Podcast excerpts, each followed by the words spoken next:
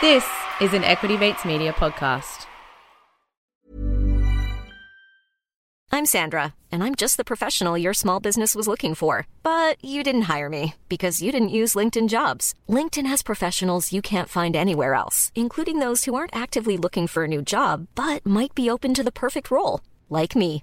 In a given month, over 70% of LinkedIn users don't visit other leading job sites. So if you're not looking on LinkedIn, you'll miss out on great candidates like Sandra. Start hiring professionals like a professional. Post your free job on linkedin.com slash spoken today. Hey, I'm Ryan Reynolds. Recently, I asked Mint Mobile's legal team if big wireless companies are allowed to raise prices due to inflation. They said yes. And then when I asked if raising prices technically violates those onerous two-year contracts, they said, what the f*** are you talking about, you insane Hollywood ass?" So to recap, we're cutting the price of Mint Unlimited from $30 a month to just $15 a month. Give it a try at mintmobile.com slash switch. $45 upfront for three months plus taxes and fees. Promo rate for new customers for limited time. Unlimited more than 40 gigabytes per month. Slows. Full terms at mintmobile.com.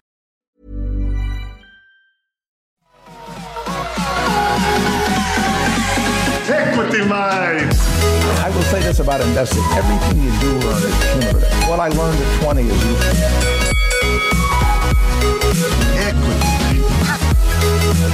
Episode of Equity Mates, a podcast that follows our journey of investing. Whether you're an absolute beginner or approaching Warren Buffett status, our aim is to help break down your barriers from beginning to dividend. My name is Bryce, and as always, I'm joined by my equity buddy Ren. How are you going? I'm very good, Bryce. Very excited for this episode, as always. As but, always. Um, I'm doubly excited for this uh, episode because we've got double the amount of experts this week. We nor- Yes. normally, every Thursday, we have one.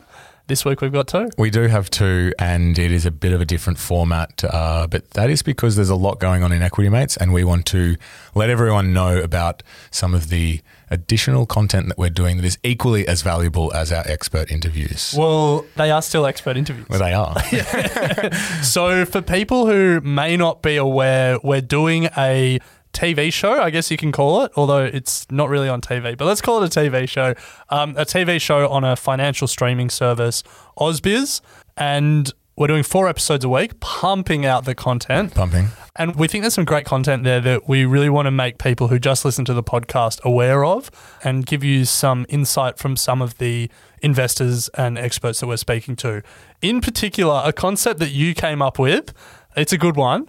Uh, Watch List Wednesday Yeah. where we get uh, an expert investor on and we ask them for two or three stocks on their watch list. And we've heard some cracking stocks that I'd never heard of before. Yes, uh, we have two small cap managers today, Ren. One is uh, Nick Cregan from Fairlight uh, Asset Management, and the other is Tobias Bucks from Ausbil. And both are small cap specialists. Both have been on the show before, but have brought three new stocks each that they uh, have on their watch list and or in their fund. And you're right, we have never heard of them. Yeah, we've heard of the managers, we just haven't heard of the stocks. Yes. Well, we've heard of some of the stocks, but not all of them. And, and like, we love hearing experts break down individual stocks. It's just, it's epic to listen to how they think about stocks, how they find these stocks. We know the Equity Mates community love hearing about individual stocks that they may not have heard of before or they're going to think about in a different way or, you know, they get a different perspective on. So we have selected these two interviews for this episode, but there's heaps of other good ones. Andrew Brown came on recently and did um, two companies controlled by billionaire families you've never heard of before. Yeah. Uh, we've had Roger Montgomery uh, from Montgomery Invest. We've had uh, Julia Lee, an old uh, podcast favorite. So it's just it's another great way to to learn more about investing. So for the rest of this episode, uh, enjoy these two clips. But if you want to see why I have a face for podcasting, uh, head over to ausbiz.com.au or you can head over to the Equity Mates YouTube channel. Um, and watch some of our old episodes and keep up to date with new ones. So, first cab off the rank, do you have a preference, Bryce? Nick Cregan or Tobias Bucks? Let's go with Tobias Bucks. All right, so first up, uh, Tobias Bucks, portfolio manager at Ausbil Investment Management. Uh, here's his episode of Watchlist Wednesday. So, Tobias, we're, uh, we're in the middle of reporting season, both uh, in Australia but also overseas. Um, We wanted to uh, pick your brain for two reasons. First of all, because uh, you're an expert in global stocks, um, and we're particularly interested in what's happening over in the US. Uh, but a lot's spoken about, you know, the big end of the market. Apple breaking $100 billion in revenue, Amazon breaking 100 billion, Microsoft breaking 40 billion. But that's all being spoken about. We want to hear what's going on in the small end of the market uh, with some of the small cap stocks uh, that you've been watching. Uh, you've given us three before the show. Um, so we really, in this episode, just want to hear about these companies for people who are unfamiliar, what they do, and then uh, anything interesting that's come out of the recent reporting season.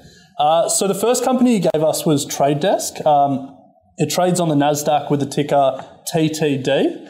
Uh, so to kick us off, can you tell us a little bit about uh, Trade Desk? So uh, the Trade Desk, uh, just not, so the Trade Desk is a leader in digital programmatic advertising. So effectively, anytime you see an advert anywhere on any digital device, it's been bid for. Um, and people bid for that inventory because they want to access a particular user. And you see Facebook and you see Alphabet have a big control over the internet, and they control, therefore, a lot of the advertising. But in all the other areas of the internet and all digital content, whether it's whether you're watching video on demand or whether you're watching something on your phone or or looking at any website or any sort of digital or radio or with audio, including obviously a lot of the podcasts people listen to, etc. You want to advertise on that, and to get there, you need someone to help you advertise and you need to know things. First thing you need to know is who you're advertising to and you want to know what the price is to pay for that advert and then you want to secure that advert. And the and Trade Desk helps people do those three things. So for anyone wanting to advertise digitally that doesn't want to use Google and doesn't or Alphabet or Facebook, you kind of end up using the trade desk. And that's where you've seen Amazon and the Chinese big players go, and lots of players are now going.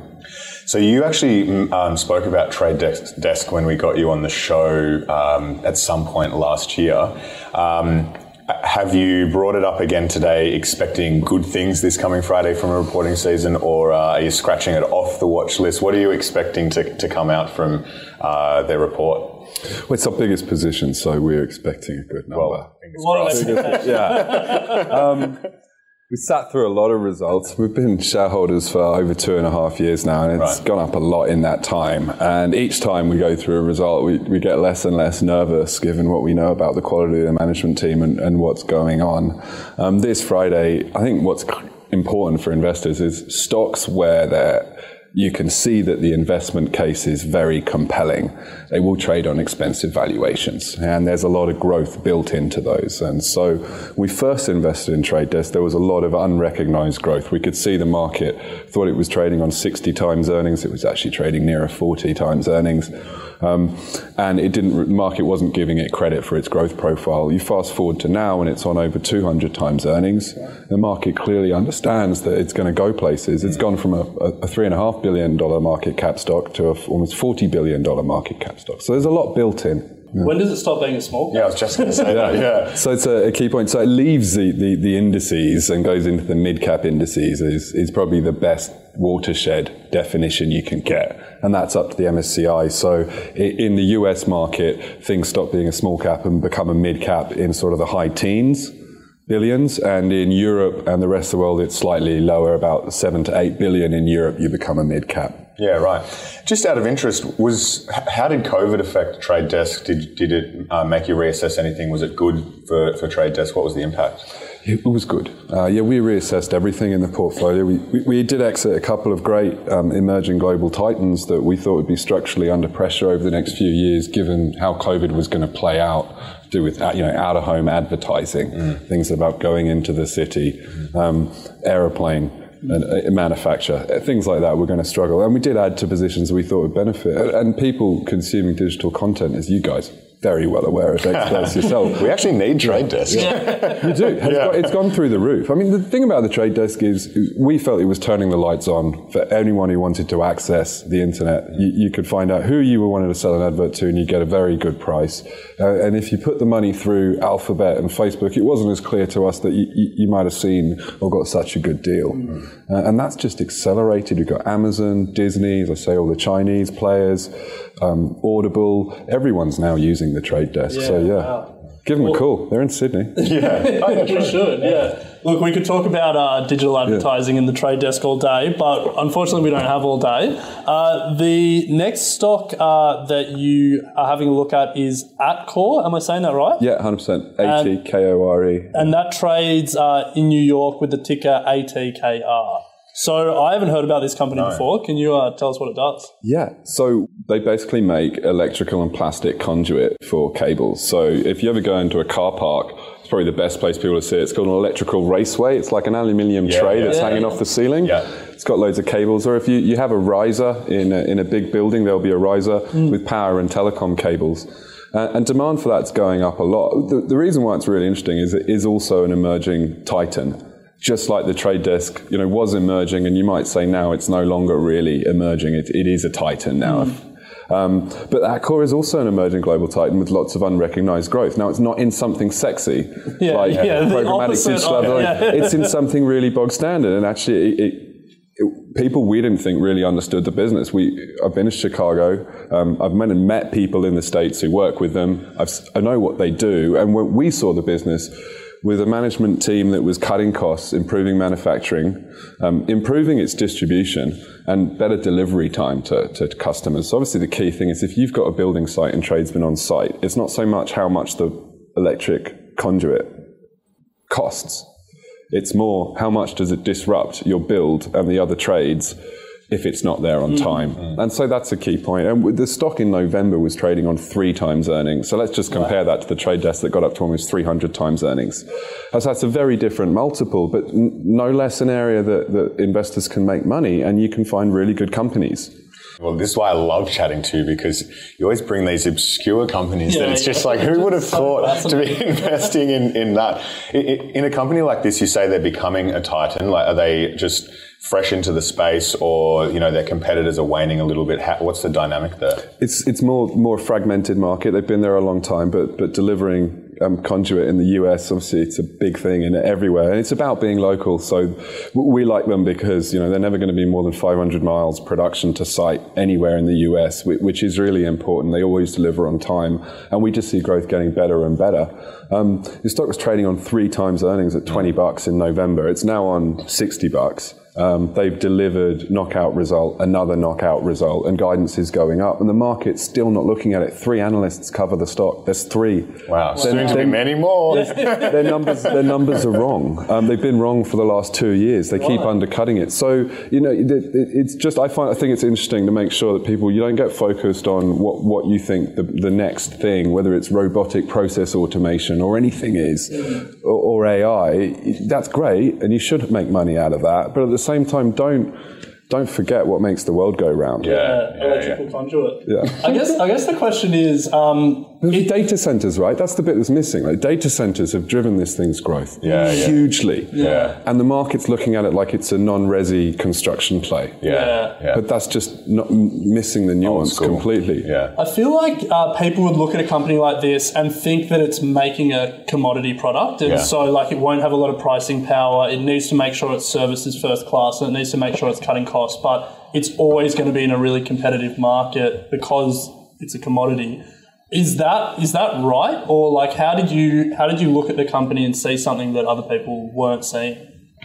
Yeah, it's more of a commodity than lots of things. Um, but lots of things are a commodity. Like, um, for like robotic process automation is an interesting area of the future where you're going to get computers to basically work out what all the humans were doing, work out what it was with an AI, work out how to do it better, and it's just software. Mm. It's servers. Mm. Now that is a commodity at one point. Right now they're charging people for it, but given that it's a server, it's just servers. So mm. once that software is built, how do you premium price?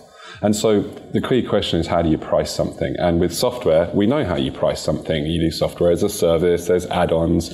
E- Even the games industry has worked out nest eggs and, and other ways and downloadable content and other ways to, to make money. So it's about premium pricing always. And they've got an ability to price their product at a premium because they deliver it and they manufacture it well. Yeah. And they also have other things. They brought out a new um, something glide. I can't remember the trademark that enables you to pull one cable through another cable easier. So that, that, you know, seen people try to do that. Yeah. Stuff. It's tough stuff. So they are innovating, but I think the key when you say how does an investor look, what I want to look premium pricing. What is it about your pricing strategy? How can you charge decent prices and margins compared to your competitors? Fair. They've got to be fair because you never want to invest in a company that's not charging a fair price because you're going to lose that money soon. Yeah, yeah. But at the same time, it's it's the, the way they work out their premium pricing strategies, and that's something people should always be aware of. Like when, whenever you saw those businesses like realestate.com in Australia, right, kept on going up. And they kept upgrading estimates for ages, way m- much more than people originally thought. And the reason was they're just premium priced. Yeah. And there's just constant premium pricing strategies. And that's a really easy premium pricing strategy to sort of look at as a case study for an investor hmm. and work out what premium pricing means. And then if you see it in other businesses and they can actually do it, that's something the market will never realize, won't have the imagination to give credit for. Now, I just want to get a list of all the companies that you think can premium price. But Maybe that's a week uh, segment for next yeah, yeah. I remember leaving the interview last uh, time Tobias was on the show, and we are literally like, "All right, where's where's your watch list? Just, Yeah. just dump it." Uh, final stock, Tobias, is uh, generic. Generac. Generac, uh, New York as well. Uh, GNRC is the ticker. What's the deal? What's what's gen- Generac all about? So they used to make generate only generators for resi and non-resi, so you know industry, hospitals, etc. And then over the last five years, uh, they, they they made a lot of acquisitions and transformed to solving a- a local need in the US, um, to solving that need on, on a local basis, but globally. And, and they've also now gone into smart grids and wall batteries. So they've made a lot of money. They're really good at generators. And you see a lot of things like a really bad grid system, forest fires, hurricanes really drive up demand for, for, for their generators, but they went out and bought an Italian business that gave them access to the emerging markets. They bought a business that gave them wall batteries. They bought businesses in smart grid technology, both on the hardware side and the software side. And they bought an inverter business. Well, they got an inverter business as one of their acquisitions. So now they're everywhere when it comes to making power at the local, whether it's just your house or whether it's a, a small localized grid somewhere where you've got a few houses and a few generation assets, and they're all over that. And, um, and that's what they do. So with with companies like that, where they do something really well and then they go, I guess, on an acquisition spree and acquire a whole lot of new companies, or you know, open up a whole lot of new business areas. There's um, some that work really well and some that don't and are value destructive. Um, was there anything in uh, Generac's latest earnings report that indicated whether the uh, the acquisitions were value creative or value destructive? Very much so. I mean, that was one of the key things we're looking at, and they were all um, accretive. Generally, if you find businesses go out and buy another business, it's like what for? And I think that's the key question. And in this case, they've made small acquisitions, small in terms of size of company and the amount they paid for it, and they bought tech. They bought leading technology. And so why? What for? Well, I'm going to plug that technology into my manufacturing and my distribution networks. That makes a lot of sense. Do you go out and do like full due diligence on the companies that they're acquiring just as much as you would on generic as an initial investment to understand yourself if it's a good? You'll eventually get the name of the company. Yeah, I know, whatever. just, just use as you know, You to got it. understand yourself. whatever. Um, yeah, as much as we can. I mean, uh, you, you can never certify that you haven't that something's not going to go wrong clearly but you, yeah you do as much as we can. And generally the good companies will be open and honest and say look here's the box. Here's what we bought. Yeah. and they'll tell you very clearly this is how it fits into our acquisition schedule. That's another thing. If a company comes out with an acquisition that is not well flagged not in terms of who they've actually bought but in terms of how much money why and what for and how they're going to fit in if it's not if, if it's unexpected, huge alarm bells. Yeah. Like when the I- I- Indian IT company went out and bought a construction firm. And then two weeks later, the chairman admitted the whole thing was a complete fraud. And Jeez. they bought the construction firm for access to cash. Like, when someone makes a weird acquisition, you've got to be like, hang on. Yeah. So it feels like uh, the the structural there's a lot of structural tailwinds in that space, both um, in the you know move to home batteries and all of that stuff, and then also. Uh, you know, we, we lived through the bushfires in Australia and California had the same thing, and the demand for generators uh, went up because of you know power outages and stuff like that. So it feels like there's a lot of structural tailwinds for this company. Um, is the market pricing that in? Um, at the moment? It, it tries to. I don't think it is. Um, you know, it, the share price has gone up a lot over the last two years. Um, we go back. Company reported uh, last week, early last week. We go back the week before that. Market was was expecting. Okay, pretty sure of this off the top of my head. High teens growth, revenue growth for the next year and possibly the next few years. They came out and said we're going to do 25 to 30 percent. So roll forward a week and there's the unrecognized growth being delivered to you in a result. Mm. And, and stock's up 15% last week. Do I think it should be up more? Yeah. When you look at it, it's accelerating. Why is it accelerating? Well, because the, the segment mix is making it accelerate. They're selling less generators, they're selling generators and loads of them, but they're also selling more of this other stuff. And the market can see in the future you've got a company that's gone from a, a niche leader in generators who some weird fund managers might say it is an emerging global titan and I'm buying loads. and you roll forward and it's like, well, this thing's 25, 24 billion market cap doing three and a half billion dollars of sales. It's not yet a titan, but it'll get there, I think. I'll leave it there. I feel like if we were going to label this episode, it would be Emerging Global Titans. Yes. Yes, yes. That's what, that's what we're all about. In, in a very diverse array of a range of industries, uh, digital advertising, uh, construction equipment, and then uh, electrical generation. Yeah. So that was Tobias Bucks from Ausbil. Uh, before we jump into Nick Cregan, a reminder that we do have a live show coming up with uh, partnership with Stake. Uh, it is Stake Equity Mates All Access is the series that we're going to be doing. Uh, the first one is in Sydney on the 29th of April. It is going to be live streamed. We have sold out before. uh, sold out. It sold out tickets in less than two hours. Yes, Pretty before we could that. even finish our cup of coffee, it sold out. But the good news is that it will be live streamed. So you can get free access online if you head to uh, our socials, and uh, there's links in there to follow. Um, and you can join us as we deep dive into the beverages and alcohol industry. There will be prizes to be won for those watching at home booze packs, merch, a whole bunch of stuff. We're going to be sitting down with five experts uh, from within the industry, as well as some fund managers who are investing in beverages and alcohol. So uh, we hope you can join it. It is free if you want to join online. And now, before we jump into our next Watchlist Wednesday expert, a quick word from our sponsors. I'm Sandra, and I'm just the professional your small business was looking for. But you didn't hire me because you didn't use LinkedIn jobs. LinkedIn has professionals you can't find anywhere else, including those who aren't actively looking for a new job but might be open to the perfect role, like me. In a given month, over 70% of LinkedIn users don't visit other leading job sites. So if you're not looking on LinkedIn, you'll miss out on great candidates like Sandra. Start hiring professionals like a professional. Post your free job on linkedin.com slash spoken today. This episode is proudly supported by Vanguard Super. Vanguard Super's lifecycle investment option is brilliantly designed for ease, automatically adjusting your investment mix as you get older. Okay, so Ren, what does that actually mean? It means that you can rest easy knowing your super is in steady hands. Vanguard Super leverage 45 years of global investment expertise to automatically de risk your portfolio leading up to and during retirement. Intelligently designed to focus on growth investments in your younger years and gradually introduce more defensive investments as you age, decreasing your investment risk as you near retirement. All without you having to lift a finger. Nice. So head to vanguard.com.au slash super to explore Vanguard Super. Vanguard Super Proprietary Limited is the trustee of Vanguard Super. Read the relevant PDS and TMD available at vanguard.com.au slash super and consider if a product is right for you before making any financial decisions.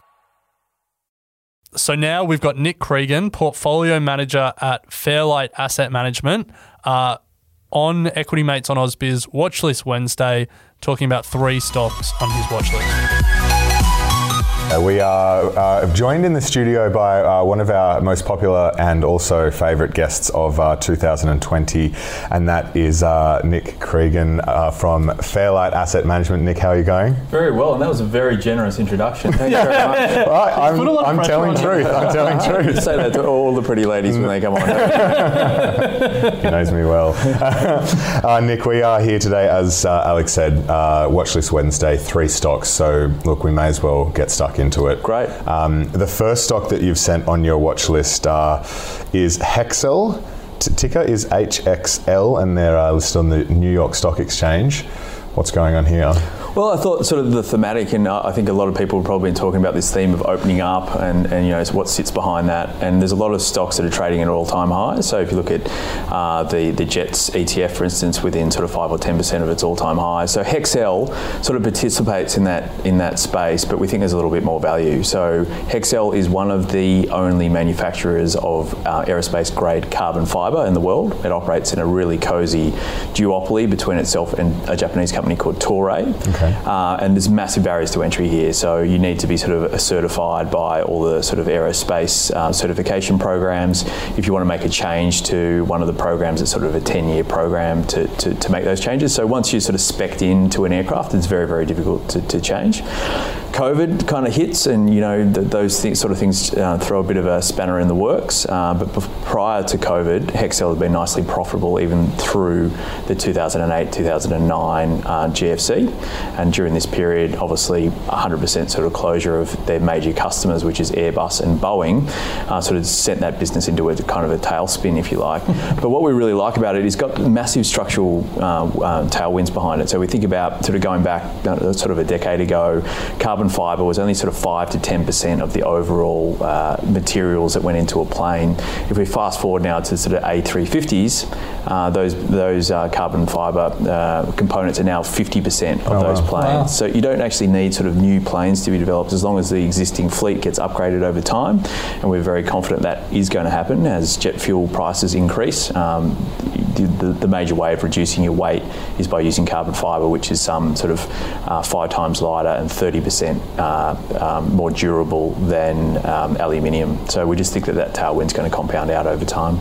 I like the amount of puns you've included in that Yeah. answer. Tailwind twice, tailspin. I didn't even notice, but there you go. so it feels like the aerospace industry loves a duopoly. Obviously, Airbus and Boeing are the big duopoly, but there's another duopoly here. Um, why Hexcel over its Japanese rival?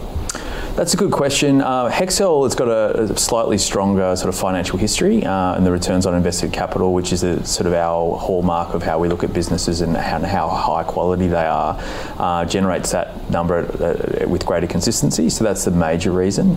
The other sort of question which you sort of threw in there is in duopolies is, um, you know, why would you choose this over, say, a um, another aerospace manufacturer into the aftermarkets market, if you like? Um, f- for us, um, the big piece is that once the um, uh, carbon fibre is used, it can't be respected into another plane. So there's a, at the moment there's a situation where it's interesting to see how it's going to play out. But there's a, essentially a huge car park of planes out there that you can rip parts out of and use into existing aircraft. You can't do that with carbon fibre. So once it's used, it's used. So every aircraft that now rolls off a conveyor belt um, is now been going to be using sort of higher percentage of those carbon fibre pieces. Interesting. And so, I guess if you're thinking about risks for a company like this, what, what are some of the risks that you're con- considering here? And uh, I guess if your thesis were to change, what would you be looking out for?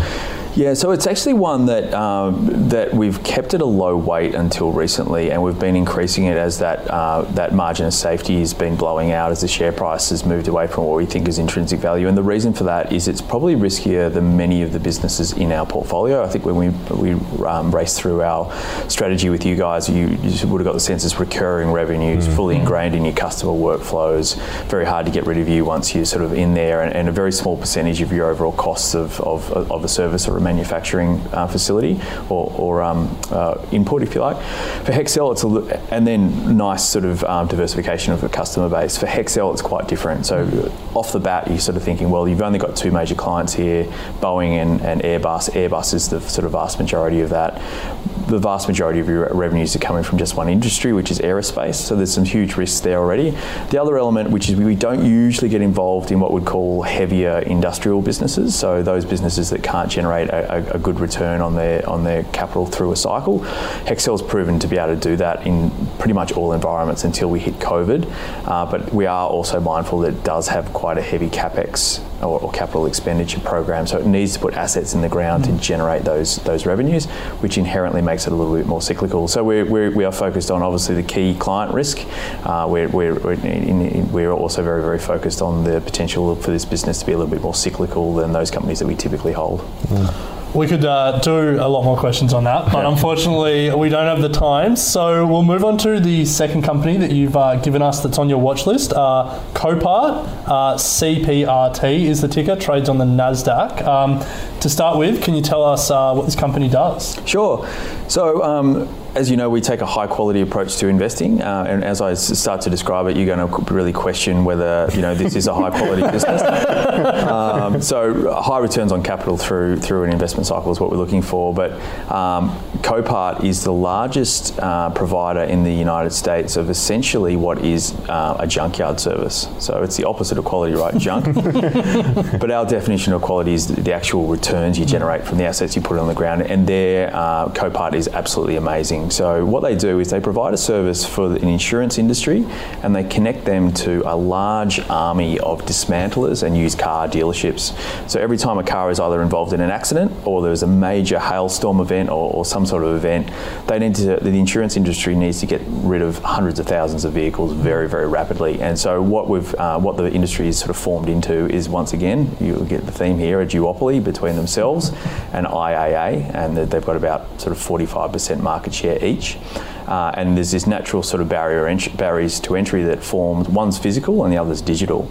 On the physical side, um, you literally have thousands of um, sort of indiv- independent lots around um, uh, major metropolitan cities.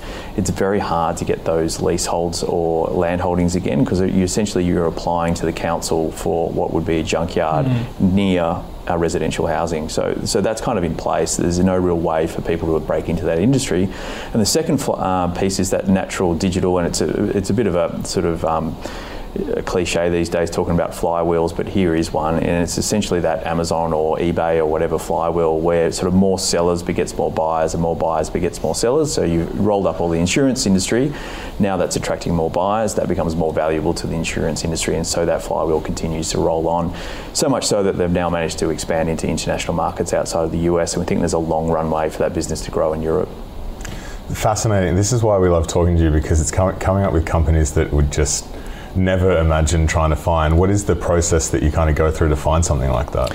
Um, we, we run sort of screens across the, the market using Bloomberg and FactSet like everyone else does, and that sort of drills us down to about 250 companies that are of interest to us. And we, we run sort of some financial metrics as long as as well as developed markets. We're only invested in, in four sectors. That makes things a little bit more, more manageable. But really, the, the special source is a lot of the time just getting out on the road in normal times. Yeah. and, and seeing and seeing businesses and asking them about their competitors and their suppliers, and, and you, you, you can draw these sort of maps end to end about how industries work.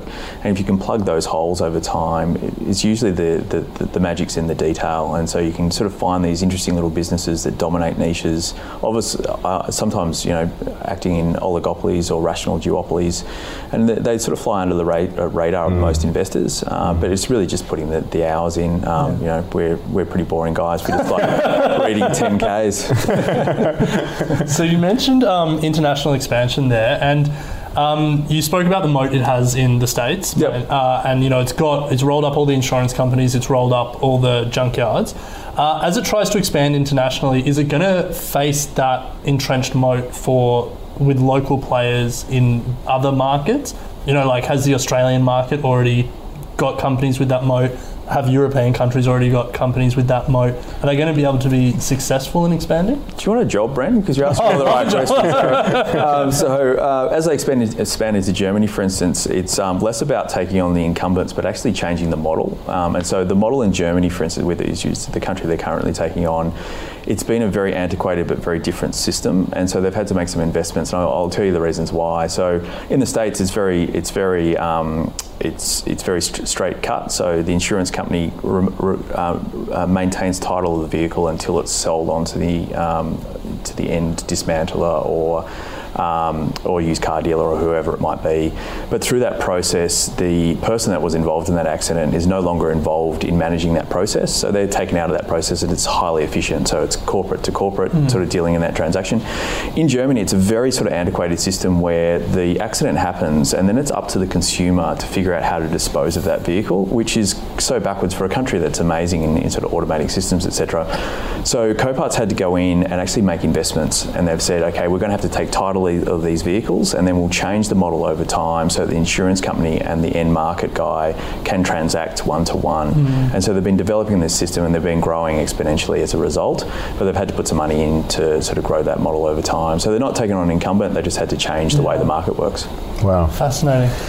So, uh, moving to the last uh, stock, Nick, and that is Temenos. Uh, hopefully, I've pronounced that correctly. Uh, the ticker is SWX, listed on the TMN.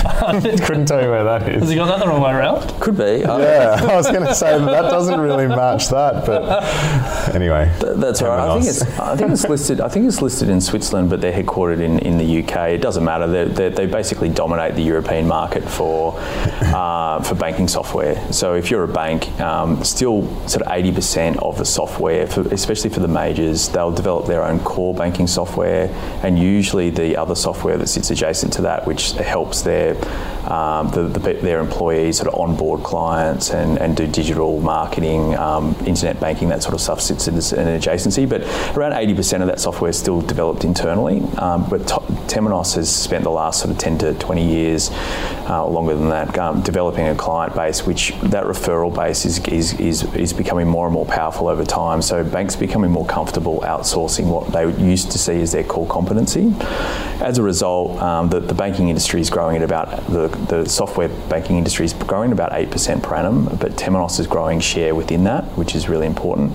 Uh, the big element for for Temenos uh, more recently is they're trying to break from Europe into the United States, which is a much bigger market. They've sort of given up on the core banking side there, but there's a lot to provide around that sort of second uh, element that I described. So the on uh, digital banking, internet banking, sort of onboarding of clients, etc. And they're making some real um, um, toeholds there. The big element that they've seen recently is sort of coming out of this COVID period is that they need their um, sort of core guys, their consultants, etc., to be on the ground of their clients to help with these big sort of uh, implementations. And, and so revenues were down some sort of 11% in the last quarter, but they still generated 12% earnings growth, which just talks to some pretty strong um, um, management within that business to sort of manage that cost base. So they're coming out of this period, um, accelerating their market share gains because they spend twice as much on R&D as their next largest competitor, and their win rate is twice as strong in their licensed software than it is um, uh, their next largest competitor as well the whole model is now shifting, and you guys might have had people on talking about how sort of software is shifting from license to software as a service now, uh, and then what that means for sort of recurring revenues, etc.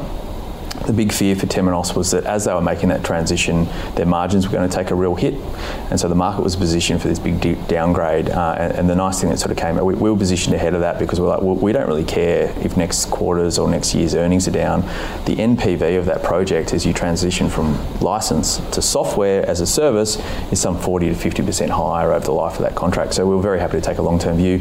As it's transpired, um, they've come out in their, their most recent uh, investor update or their investor day, and they've said, look, our margins are going to be just fine. Um, 120 basis points adjusted and 40 basis points higher if you just use the GAAP earnings. So to us, that's fine. Wow. We uh, love software as a service companies. We love software as, as a service companies with a network effect, and obviously the uh, the US market does as well. Looking at some of the multiples that some of those companies are trading at, is there a network effect here? Like, is uh, does it improve interoperability between banks if they're all using the same software? And is it one of those things that if Temenos can start winning more and more customers, that'll, I guess, to talk about flywheels again, it'll be this you know self-reinforcing cycle where more and more banks want to use the same software platform? You're on fire, Ren, because this is my job. in, in, their, in, their, in their investor update in the last uh, the one that they provided, one of their arguments against. So if you think about Temenos, they're almost like the SAP of banking. So they are the guys that sort of put themselves out there as the one-stop shop. Uh, we've got all these different solutions that sit under our core banking infrastructure. But if you're an up-and-coming service provider or, or a software provider, you can plug in via APIs. But they also make the debate that um, if they're competing with those companies rather than partnering with them, how do they compete? And, and their big argument is all of these banks provide us their data voluntarily, and we're able to use that as benchmarking data to provide these banks um, where they're at best practice and where they're not, and that's how they can improve their, their services. So that um, that that is uh, not so much a network effect, but it's an interesting way of sort of um, using that network, if you like, to provide a service to those guys that allows them to get through. The second thing is absolutely. So there is efficiency gains, um, especially in places like the states where you've got ACH network um, payment systems, which increasingly the banks are moving away from because they're so antiquated. So um, usually you have to batch the payments on a, at the end of day basis rather than do real time banking on a sort of second by second basis. Temenos can help with that um, by providing sort of direct pipes between the two banks.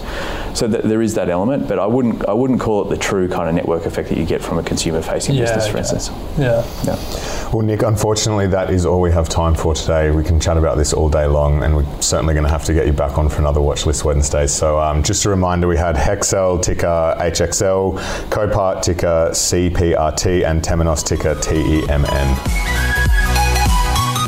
Well, there you go, Ren. That was uh, two experts that we've had on Ausbiz for Watchlist Wednesday. If you did enjoy that content, as Ren said at the start of the show, every Wednesday you can join us uh, on Ausbiz or it's available on demand on YouTube as well as the channel. So Every Wednesday, you can join us for Watchlist Wednesday. Monday, Tuesday, Thursday, you can join us for other Ausbiz episodes. So, um, you know, just more, just keep that fire hose of content pumping along. That's right. So we hope you enjoyed it. Um, certainly a lot to to gain from both of those experts, and uh, two of which we sort of deeply admire as well. So Yeah. Big um, fans. big fans, and uh, always good to listen to experts, Ren, rather than chat stocks. We didn't chat stocks that episode, No, but always no, good no. to hear. And uh, we'll pick it up next week. Sounds good. Equity Mates Investing podcast is a product of Equity Mates Media. All information in this podcast is for education and entertainment purposes only. It is not intended as a substitute for professional finance, legal, or tax advice. The hosts of Equity Mates Investing podcast are not financial professionals and are not aware of your personal financial circumstances. Before making any financial decisions, you should read the product disclosure statement and, if necessary, consult a licensed financial professional. Do not take financial advice from a podcast. For more information, head to the disclaimer page on the Equity Mates website where you can find ASIC resources and find a registered financial professional near you. In the spirit of reconciliation, Equity Mates Media and the hosts of Equity Mates Investing podcast acknowledge the traditional custodians of country throughout Australia and their connections to land, sea, and community. We pay our respects to their elders, past and present, and extend that respect to all Aboriginal and Torres Strait Islander people today. Today's episode is proudly supported by Vanguard Super. Now, as you know, here at Equity Mates, we hate fees. And after just over a year in market, Vanguard Super have lowered their fees. Their award winning lifecycle option now has one of the lowest fees on the market, more than 30% lower than industry average. With a yearly fee of just 0.56%, which bundles administration fees, investment fees, and transaction costs, that's only $280 on a balance of 50000 Extend your investment success with Vanguard to your superannuation. Head to vanguard.com.au slash super to explore Vanguard Super. Fee comparison based on super ratings smart data as at 31 March 2024. Other fees and costs may apply. Vanguard Super Pty Ltd is the trustee of Vanguard Super. Read the relevant PDS and TMD available at vanguard.com.au slash super and consider if a product is right for you before making any financial decisions.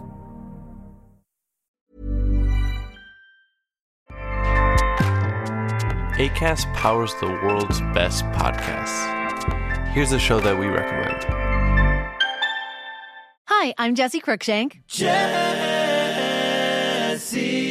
Cruikshank. I host the number one comedy podcast called Phone a Friend. Girl, let's phone a friend. Not only do I break down the biggest stories in pop culture with guests like Dan Levy and members of NSYNC, I do it with my own personal boy band singing jingles throughout because it's my show. It's your show, girl. New episodes of Phone a Friend Yeah. drop Thursdays wherever you get your podcasts. So work it, girl. Yeah, work it. Okay, that's enough.